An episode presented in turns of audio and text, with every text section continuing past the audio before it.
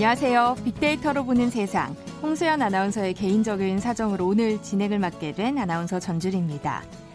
가을은 독서의 계절이라는 말 흔히 하는데요. 특히 스마트폰이 등장하면서 종이책과 좀 더 멀어졌다 하는 분들이 많은 것 같아요. 그래도 독서할 수 있는 환경을 제대로 조성하면 책을 더 잘, 더 자주 읽을 수 있다고 전문가들은 얘기합니다. 책상은 창을 등지고 스탠드는 책의 측면에 그리고 책과의 거리는 40cm를 유지하고요. 거실 소파나 화장실에도 항상 책을 둬서 생활 속에서 책과 쉽게 접할 수 있도록 하는 게 독서로 이끄는 지름길이라고 하네요. 역시 환경이 그만큼 중요하다는 얘기일 텐데요. 참고마비의 계절 가을, 이 잠시나마 짬을 내서 우리 마음도 살찔 수 있는 시간 마련해 보셨으면 좋겠습니다. 그래서 오늘은 책 얘기를 좀 해보려고 하는데요. 그런데 실제로 가을은 독서의 계절이 아니라는 주장이 있죠. 이 잠시 후 통통 튀는 통계, 빅데이터와 통하다 시간에 이 가을은 독서의 계절이 아니다. 그럼에도 책을 이라는 주제로 데이터 분석해 볼 거고요. 또 세상의 모든 빅데이터 시간에는 재산이 많은 사람은 같은 죄에도 벌금을 더 내게 하는 제도죠. 이 재산 비례 벌금제에 대해서 자세히 살펴보겠습니다. 먼저 빅퀴즈 풀고 가시죠. 오늘 책 얘기 나눌 텐데요. 우리 고전 소설 중에서도 이 재미있고 유익한 작품들이 많죠. 이 소설에서 주인공은 서자로 태어납니다. 양반집 자제의 비범한 능력까지 지녔지만 이 과거를 볼 수 없었고 비록 같은 아버지 밑에서 태어났지만 아버지를 아버지라 부르지 못하고 형을 형이라 부르지 못했죠. 그리고는 집을 나와 의적 활빈당의 괴수가 되어 어려운 사람들을 돕는다는 이야기인데요. 당시 조선 사회의 모순을 비판한 최초의 사회 소설이라는 점에서 큰 의의를 지니고 있습니다. 번쩍번쩍 이 통쾌한 세상 뒤집기 조선 중기 광해군 때의 정치가이자 학자였던 허균이 지은 우리나라 최초의 한글 소설 제목이 뭘까요? 자, 보기 드리겠습니다. 1번 심청전, 2번 임금님 귀는 당나귀 귀, 3번 홍길동전, 4번 로미오와 줄리엣. 오늘 당첨되신 두 분께 커피와 도넛 모바일 쿠폰 드립니다. 정답 아시는 분들은요, 휴대전화 문자 메시지는 지역번호 없이 샵 9730, 샵 9730입니다. 짧은 글은 50원, 긴 글은 100원의 정보 이용료가 부과됩니다. 많이 정답 보내주세요.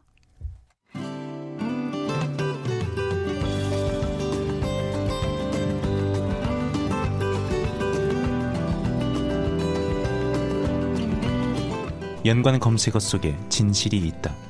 KBS 일라디오 빅데이터로 보는 세상. 세상의 모든 빅데이터. 궁금했던 모든 화제와 이슈를 빅데이터로 분석해보는 시간, 세상의 모든 빅데이터, 이 빅커뮤니케이션 전민기 팀장과 함께하겠습니다. 어서 오세요. 네, 반갑습니다. 전민기입니다.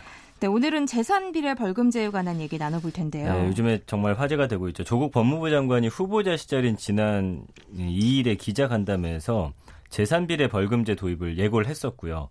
더불어민주당하고 법무부가 지난 18일에 이 제도 추진을 공식화하면서 현재 지금 찬반 여론이 굉장히 어 갈려져 있는 그런 네. 상황입니다. 네.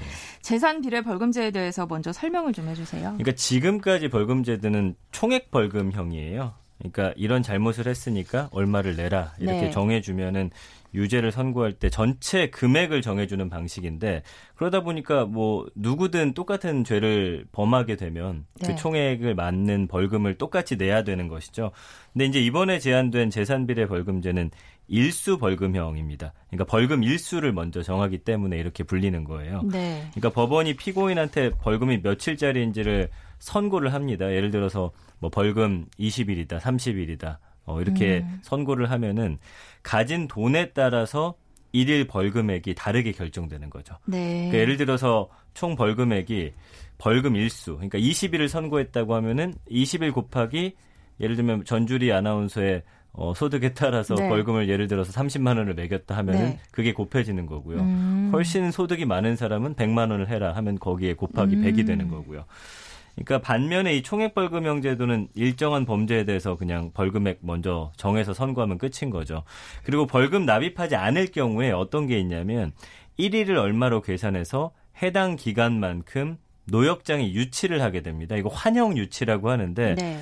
이게 이제 총액 벌금형이라고 칭해지는 이유죠. 그래서 사실은 그 돈을 내지 않았을 때 우리가 뭐 황제 노역이다 하는 게 이 총액이 굉장히 큰데 음. 이거를 예를 들어서 30일로 나눴을 때 하루 일당이 뭐 3억이다. 네. 이런 식의 아마 기사를 맞아요, 보셨을 맞아요. 거예요. 어, 다시 한번 그러면 총액 벌금형 제도에 어떤 문제점들이 있기 때문에 이런 변화를 꾀하게 된 건가요? 두 가지 정도 이제 문제점을 갖고 있는데요. 먼저 형의 불균형입니다. 그러니까 같은 벌금형이 선고가 된다, 된다고 하더라도 경제력이 정말 어, 굉장히 여유로운 사람들은 네. 이게 부담이 안 되는 거죠. 음. 예, 그래서 형 집행이 어떤 위하력이 없어지게 되는데 위하력이라는 건 뭐냐면 잠재적인 범죄자들이 봤을 때 아, 이런 형을 내리니까 내가 이걸 조심해야겠구나. 이런 네. 범죄를 네. 이렇게 마음을 갖게 하는 거거든요. 근데 사실 예를 들어서 수천억 원을 갖고 있는 재력가한테 뭐 벌금 500만 원, 야 저거 어기면 500만 원이래. 그러면 마음적으로 네. 야 그냥 500만 원 내고 말자 이런 식의 마음을 가질 수가 있거든요. 그러니까 형벌의 어떤 목적을 달성하기가 힘들어지는 거고요. 또 하나 문제는 벌금액을 정하고 이걸 납부하지 않았을 경우 아까 말씀드린 대로 환형 유치를 하게 되는 과정에서 벌금액이 큰 경우에는 이제 황제 노역에 문제가 발생하죠. 왜냐하면 벌금을 내지 않았을 때그 네. 그 환영 유치할 수 있는 기간이 1일 이상 3년 이하, 3년을 넘을 수가 없게 돼 있죠. 네. 예, 그렇기 때문에 뭐 3천억 원의 벌금이 부과됐을 때 가장 긴 3년의 기간 노역장에 유치를 하게 된다면 하루에 2억 7천만 원 이상으로 계산이 되는 음. 상황이 되는 거예요. 그러니까 100억 원의 경우에도 1일 900만 원이 넘기 때문에 황제 노역이 되는 거죠. 그래서 이 황제 노역에 문제가 발생하면은 벌금제도 개선이 도마 위에 오르게 되고 어, 그때마다 이제 일수 벌금형 제도가 단골로 등장하게 되는 겁니다. 네. 그렇기 때문에 이제 재산 비례 벌금제가 이제 얘기가 나오는 걸 텐데요. 좀 더 쉽게 좀 사례를 들어볼까요? 그러니까 예를 들어서 음주운전으로 치는 게 가장 쉬울 것 같아요. 연봉 1억 5천만 원인 사람은 예를 들어서 음주운전 처벌 받은 경우에는 벌금을 1,100만 원 내야 되는데 네. 연봉이 2천만 원인 경우에는 350만 원만 내면 되는. 음. 그러니까 우리가 가장 쉽게 느낄 수 있는 거는 한 이 정도 되는 것 같습니다. 그러니까 벌금이 300만 원대인 것인지 아니면 1억 5천만 원일 때 2,100만 원이 될 것인지 음. 이거는 이제 차이가 확 어, 커지게 되는 것이죠. 찬반 입장이 확연히 갈릴 것 같아요. 그렇죠. 일단은 그 찬성하는 입장을 보면 범죄 행위만 보고서 모든 사람이 똑같은 벌금을 내도록 하면은 돈이 많은 사람일수록 형벌의 효과가 약하다는 거죠. 이건 네. 평등한 처벌이 아니라는 거고 반대 입장을 보면은 형법은 자기가 한 잘못에 대해서 벌 주는 법인데 자본주의 사회에서 돈 더 많은 게 이게 죄는 아니다. 뭐 이런 음. 주장입니다. 그래서 같은 죄에 벌을 크게 주는 게 오히려 더 불공평하고 네. 이 재산 자체를 어 누가 얼마인지를 다 파악하는 것조차 어렵지 않냐. 뭐 이런 음. 식의 이야기들을 하고 있는 거죠. 빅데이터 상의 반응은 어떤가요? 지금 지난 석 달간 보니까 19,800여 건 정도 언급이 됐더라고요. 어, 연관어 보면 역시나 벌금이 얼마가 되느냐, 어떤 차이가 나느냐에 대한 관심이 가장 크고요. 그 외에는 이제 검찰 개혁이나 사법 개혁 이런 식으로 어떤 음, 정치권은 정치적으로 좀 해석되는 그런 음, 소재도 분명히 있는 것 같고요. 네. 그리고 문재인 대통령의 대선 공약이었습니다. 그러다 보니까 대선 공약이라는 단어 그리고 유럽에선 어떻게 시행되는지 궁금해하시다 보니까 유럽 그다음에 네. 현실성 있는 거냐 해서 현실성이라는 키워드까지 언급이 되고 있는데요. 감성어 긍부정 비율이 오늘 아침에 확인해 보니까 40대 40으로 굉장히 팽팽하더라고요. 아. 그러니까 찬반이 확실히 좀 팽팽하게 맞서고 있는 그런 모양새고요. 감성어를 보면 긍정 감성어는 강화해야 한다, 공평하다, 개선해야 된다, 잘한 일이다, 합리적이다. 진정한, 마음에 들다 이런 단어들 보이고 있고요. 부정 감성어를 보면은 어렵다, 논란이 있을 것 같다, 어, 의혹을 또 제기했고 비판, 견제, 질책, 불법, 비난 이런 단어들로서 지금 부정하고 있거든요. 네. 그러니까 어쨌든 국민들의 여론은 조금 한 반으로 갈려 있는 게 아닌가 이렇게 좀 미루어 짐작해 볼 수가 있겠습니다. 네. 네 이런 시도가 처음은 아니라고요. 네, 이 재산비례 벌금제가 사실은 예전부터 이야기가 나왔던 거고요. 전두환 정부 시절인 1986년에 처음 거론된 걸로 지금 알려지고 있고요. 1992년 형사법 전면 개정 과정에서 또 2004년 사법개혁위원회에서 이 사법개혁의 일환으로 논의된 적이 있었습니다. 2008년, 2009년 18대 국회에도 있었고 2015년에도 국회 형법 개정안이 제출됐습니다. 네. 가장 최근에는 이제 이명박 정부 시절에 이제 두번 음, 거론이 됐었는데 2011년 김황식 국무총리가 일수벌금제에 대해서 개혁 과제로 삼고 검토하고 있다고 발언한 바가 있고요. 이거는 이제 박근혜 정부 시절인데 2014년 초에 그 허주호 대주그룹 회장이 황제 노역 사건이 있었는데 이때도 여론이 들끓으면서 등장을 하면서 논의가 됐었습니다. 네. 근데 이제 당시에는 그 기준을 좀 세분화하는 데 그쳤습니다. 형법 제 70조 2항을 조금 선봤는데 여기서는 뭐 예를 들면은 50억 원 이상인 경우에는 천일 이상의 유치 기간을 정해야 된다. 뭐 이 정도에 그쳤기 때문에 네. 하루 벌금 액수가 지나치게 높은 걸 일부 제한하는 방식이었지만 경제력이 있는 사람과 없는 사람 사이 어떤 불평등을 이때 근본적으로 해결하지 못했기 때문에 또다시 이런 논의가 수면 위로 올라오고 있는 겁니다. 이번에는 어떨까요? 뭐 아직 구체적인 안이 나오고 있지는 않지만 벌써 토론 방송에서 뭐 이런 이야기로 좀 시끄러운 상황이고요. 네. 일상생활과 밀접한 벌금 제도가 달라질 수 있어서도 관심이 더 많이 쏠리는 거고 아까 말씀드린 대로 문재인 정부가 대선부터 내놓은 공약이기 때문에 네. 법무부하고 여당이 추진할 의지를 지금 잔뜩 보이고 있는데 근데 이제 사람들의 공감이 중요하죠. 여론에서 어떤 공감을 그럼요. 이끌어낸다고 하더라도 아까 말씀드린 대로 재산의 범위를 어떻게 정할 것이냐 또 재산에 대한 정보를 수사기관과 어떻게 공유할지 이런 음. 합의에 나갈 좀 숙제는 아직까지 많은 것으로 보입니다. 벌써부터 위헌 논란도 좀 제기되는 것 같아요. 그렇죠. 이 법학 전문대학원 교수들 중에 몇몇 분은 같은 행위에 대해서 벌금을 차등화하는 게 헌법상 평등권을 침해하는 거 아닌지를 놓고서 위헌 논란이 나올 수밖에 없는 네. 사안이다 이렇게 지적을 하고 있고요. 아까 말씀드린 대로 소득이나 재산을 또 정확히 파악하는 게 쉽지가 않고 검찰이 이렇게 되면은 전 국민의 재산 상황을 또 파악해야 되는 것이기 네. 때문에 검찰권을 강화하는 것이어서 검찰 개혁이라는 어떤 정부 여당의 구호와 어긋난다 이런 지적도 음. 나오고 있는 상황입니다. 또 다른 문제점으로 지적되는 건 어떤 것들이 있을까요? 일단 재산을 기준으로 해서 벌금을 다르게 매기려면 정확한 소득 조사 해야 된다라는 거 말씀드렸잖아요. 네. 그러니까 지금과 같은 상황이라면 소득이 비교적 투명하게 잡히는 직업을 가진 사람은 벌금을 많이 내게 될 것이라는 네. 거죠. 세금과 똑같은 거예요. 그래서 그러니까요. 뭐 공무원이라든지 큰 기업 다니는 사람들은 알아서 떼어 가잖아요. 네. 그러니까 소득이 알게 되는데 현금을 많이 다룬다든지 아니면 여러 불법적인 행위를 하는 사람들 재산이 엄청 많음에도 불구하고 낮게 잡혀서 네. 이것이 굉장히 쉽지 않을 수 있다라는 이야기가 나오고 있습니다. 그래서 평범한 직장인들이 오히려 손해를 볼 것이다 이런 좀 주장이 어, 힘을 얻고 있는 상황이죠. 그럴 수도 있겠네요. 예, 예. 다른 국가들은 어떤지 궁금해요. 시행하는 나라들이 실제로 있나요? 독일은 하고 있어요. 그래서 네. 일일 벌금액에 따라서 이 재산에 따라서 1유로에서 3만 유로 그러니까 1,300원에서 3,900만 원까지 하루의 음, 차이를 두고 있거든요. 네. 큰 차등이죠. 영국도 사실은 1992년에 시행했다가 쌍방 폭행 사건, 같이 폭행을 한 건데 양측이 10배 차이 나는 벌금을 내리는 사건을 통해서 사회적 논란이 있었습니다. 네. 그래서 총액 벌금제로 돌아갔고요. 아직 뭐 그렇게 많은 나라들이 시행하고 있는 법은 아니지만 법하면 생각나는 게 이제 독일이라는 국가인데 여기서는 잘 시행하고 있다라고 하니까 또 어떤 것이 맞다라고 어, 결정하려면 이런 사회적인 논의와 함께 여러 가지 사례들을 제시함으로 인해서 국민들의 마음을 좀 먼저 움직이는 게 음. 우선돼야 되지 않을까 이렇게 생각을 해봤습니다. 네, 지금까지 빅커뮤니케이션 전민기 팀장과 함께했습니다. 고맙습니다. 감사합니다. 네, 잠시 정보센터 헤드라인 뉴스 듣고 돌아오겠습니다. 오늘 오전 9시쯤 경기도 김포시 풍무동 한 요양병원에서 불이 나 2명이 숨지고 1명이 중상을 입었습니다. 이번 환자 약 130명은 모두 대피했고 불은 거의 꺼졌습니다. 유엔 총회 참석을 위해 미국 뉴욕을 방문 중인 문재인 대통령이 김포 요양병원 화재 사고와 관련해 가용 인력을 최대로 투입해 인명 피해가 없도록 만전을 기해달라고 지시했습니다. 도널드 트럼프 미국 대통령은 우리 시간으로 오늘 오전 문재인 대통령과 가진 한미 정상회담에서 우리는 오랜 우정을 갖고 있고 많은 진전을 이뤄내고 있다고 강조하면서 무역과 군사장비 구매 등 주요 현안에 관해 매우 잘 협력하고 있다고 밝혔습니다.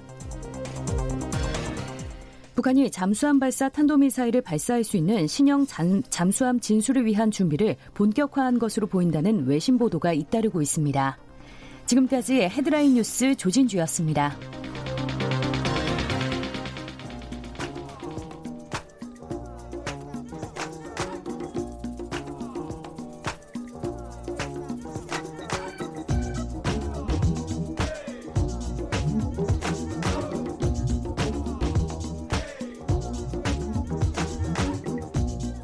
튀는 통계. 빅데이터와 통하다. 데이터와 차트로 세상을 보는 시간 통통 튀는 통계 빅데이터와 통하다. 이 디지털 데이터 전문가 김원식 박사와 함께합니다. 어서 오세요. 네, 안녕하십니까? 네, 박사님 먼저 저희 오늘 빅퀴즈 부탁드려요. 네, 오늘 책 얘기 나눌 텐데요. 오늘은 고전 소설의 제목을 맞춰주시면 됩니다. 이 소설에서 주인공은 서자로 태어납니다. 이 양반집 자제의 비범한 능력까지 지녔지만 과거를 볼 수 없었고요. 또 비록 같은 아버지 밑에서 태어났지만 아버지를 아버지라 부르지 못하고 형을 형이라 부르지 못했죠. 네. 그리고 집을 나와서 의적 활빈당의 우두머리가 되어서 어려운 사람들을 돕습니다. 이 당시 조선 사회의 모순을 비판한 어, 최초의 사회 소설이자 에, 조선 중기 허균이 지은 우리나라 최초의 한글 소설 무엇일까요? 아, 1번 어, 심청전, 2번 임금님귀는 당나귀기, 3번 홍길동전, 4번 로미오와 줄리엣 중에 맞춰주시면 됩니다. 네, 오늘 당첨되신 두 분께 커피와 도넛 모바일 쿠폰 드리고요. 정답 아시는 분은 빅데이터로 보는 세상 앞으로 문자 보내주시면 됩니다. 휴대전화 문자 메시지는 지역번호 없이 샵 9730, 샵 9730. 이 짧은 글은 50원, 긴 글은 100원의 정보 이용료가 부과됩니다. 자, 오늘의 주제. 가을은 독서의 계절이 아니다. 그럼에도 책을이에요. 그러니까 가을에 책을 많이 본다는 의미인가요? 아닌가요? 이제 그렇지 네. 않다라는 건데요. 네. 그럼에도 불구하고 이 책을 많이 읽으시는 분들이 또 있고요. 음. 또 책에 따라서 편차가 있고 또 젊은이들이 책을 안 읽는다라고 하지만 또 사실 그렇지 않다는 것을 이 음. 데이터를 통해서 한번 살펴보겠습니다. 네, 본격적으로 이야기하기 전에 요즘 독서 문화에 대해서 좀 얘기해 볼 네. 필요가 있을 것 같아요. 이제는 도서관에서 읽는 게 아니라 카페에서 책을 좀 많이 읽는 것 같고요. 그렇죠. 또 읽는다기보다는 찍다로 좀 바뀌고 네, 있는 것 같아요. 그런 거 많이 바뀌었어요. 그래서 네. 저도 사실 어, 도서관이나 독서실에 가서 책을 읽는 게 아니고 카페에서 많이 읽고요. 또 네. 대학생들이나 학생들도 카페 가서 참 많이 읽습니다. 커피를 마시면서 읽기도 하고요. 그래서 음. 이런 측면이 좀 약간 달라져서 일부 어, 대학가에서는 어, 이제 책을 읽을 수 있는 공간을 카페식으로 지금 바꾸고 있는 그런 음. 모습들이 등장하고 있어서 책을 많이 읽게 하려면 좀 카페 형식으로 공간을 바꿔야 되지 않을까 이런 생각이 음. 좀 들고요.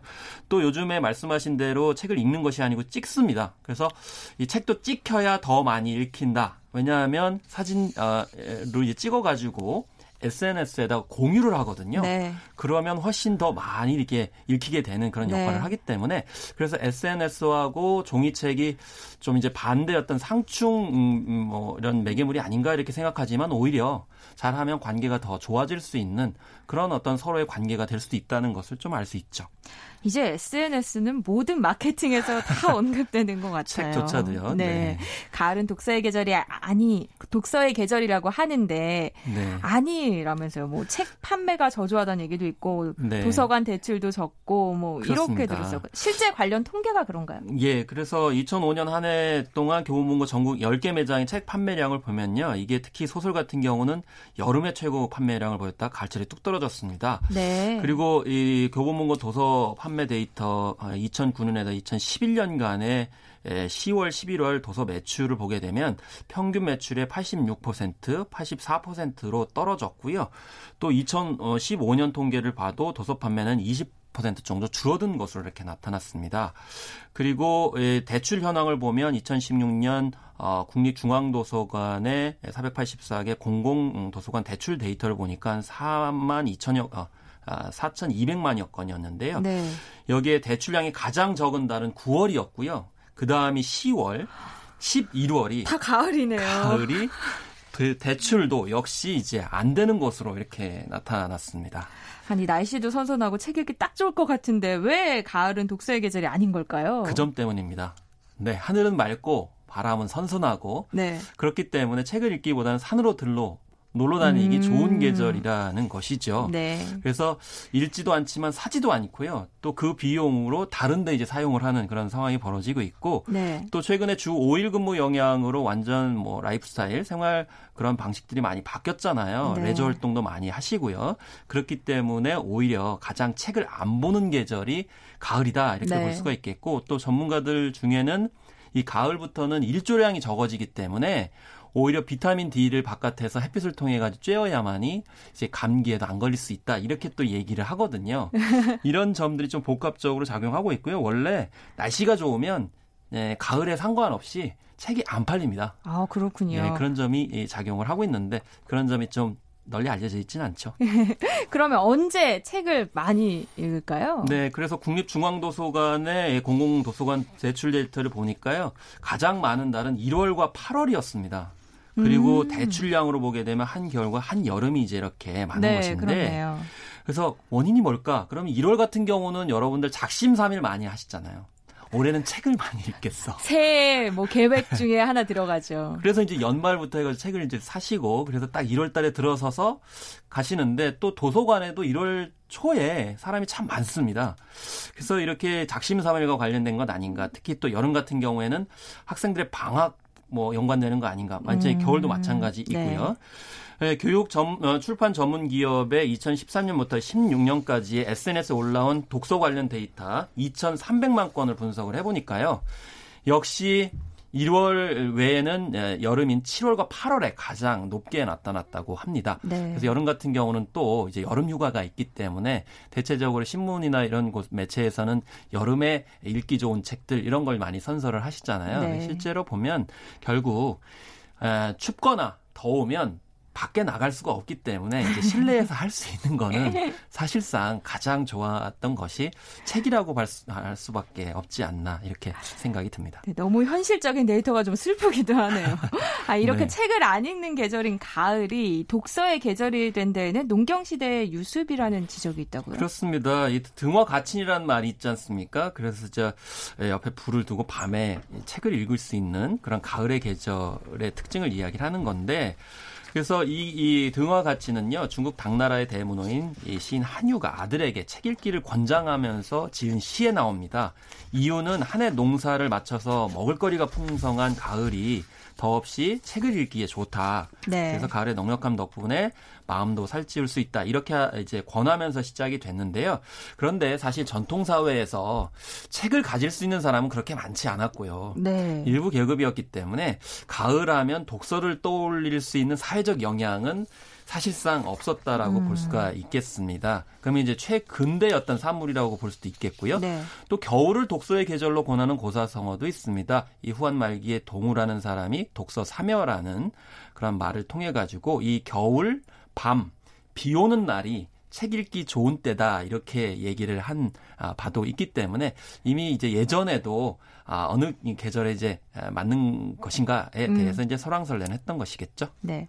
가을은 독서의 계절이라는 캠페인이 시작된 게 일제 강점기부터라는 말이 있어요. 그렇습니다. 이제 1920년대부터 뭐 개벽지라든지 동아일보, 조선일보 등의 이제 가을은 독서의 계절이라고 하는 그런 아, 기사라든지 글들이 이제 나오기 시작을 네. 한다는 거죠.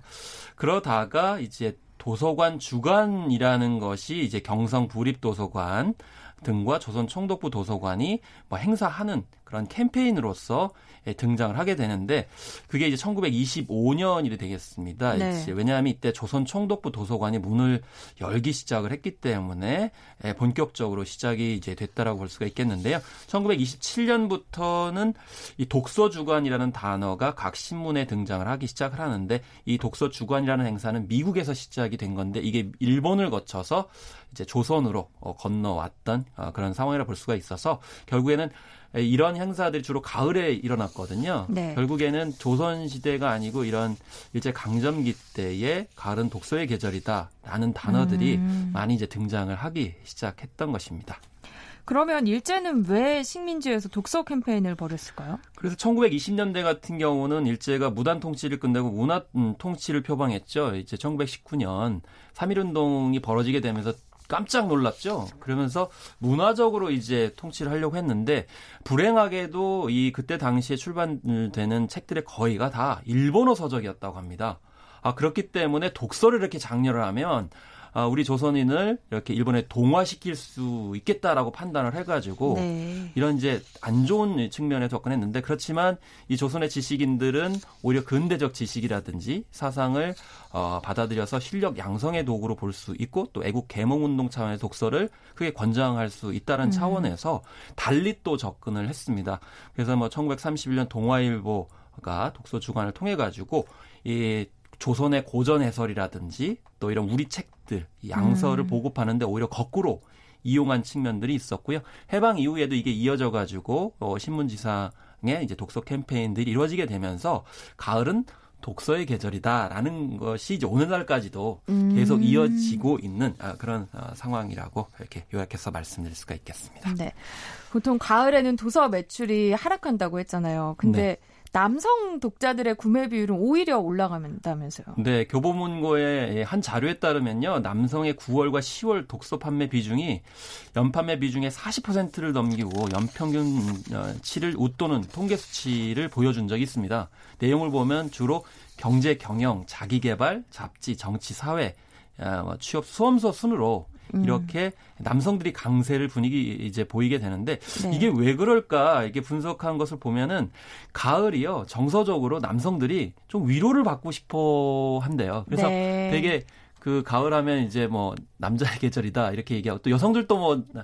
네. 가을은 여성의 계절이다 이렇게 얘기하지만 약간 좀 점점 감성적이 되는 측면이 음, 있는 것 음, 같아요. 네. 그러면서 그것을 대리적으로 이제 책을 통해 가지고 이 선호를 하는데 그래서 경제 경영 자기 개발 특히 또 한 통계를 보니까 이 자서전이나 인물 열전 성공한 CEO들의 어떤 삶에 대한 책들이 이제 많이 판매됐다고 합니다. 또 한편으로는 가을에 주로 강세를 보이는 책들이 로맨스, 뭐 시, 소설 등이 또 이렇게 강세를 보이기도 하기 때문에 뭐 이렇게 책에 따라서 가을에 또 강세를 보이는 책들이 있다는 점이 무조건 뭐 가을에 책이 안 팔린다 이렇게만 볼 수는 없다라고 음. 또볼 수 있겠습니다. 네.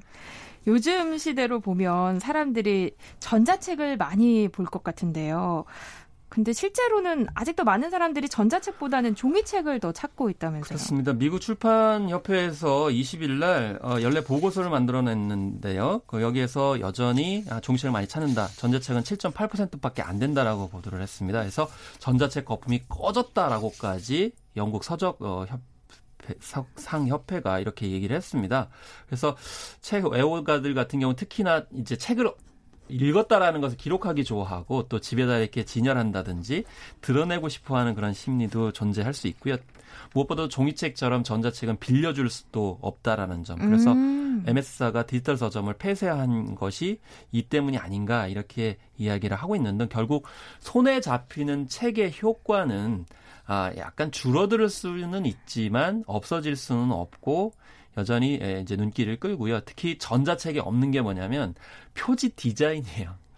전자책은 표지 디자인이 필요가 없기 네. 때문에 그런 면에서 이게 어떻게 보면 또 찍을 수가 없네요. 찍을 수도 없고요. 그래서 아까 네, 말씀하신 것처럼 SNS 상에 올릴 수가 없고 공유할 네. 수가 없고 드러낼 수가 없는 측면들이 있기 때문에 네. 결국 사람들이 책을 소비하는 건 단지 그 텍스트 글자만이 아니고 전체 자체를 좀 소비하는 게 아닌가 이렇게 생각이 아, 든다고 볼 수 있겠습니다. 네. 통통 튀는 통계 빅데이터와 통하다 디지털 데이터 전문가 김원식 박사와 함께 했습니다. 감사합니다. 네, 감사합니다. 네, 빅퀴즈 정답 알려드릴게요. 정답은 3번이었죠. 커피와 도넛 모바일 쿠폰 받으실 당첨자는요. 0448번 쓰시는 분, 네, 3번 홍길동전 맞춰주셨고요. 또 8026번 쓰시는 분도 정답 3번 하고 보내주셨습니다. 두 분께 모바일 쿠폰 보내드릴게요. 어, KBS 일라디오 빅데이터로 보는 세상 오늘 방송 이제 마치겠습니다. 어, 지금까지 홍세연 아나운서를 대신해서 진행한 아나운서 전지리였습니다. 오늘 행복한 하루 보내세요. 고맙습니다.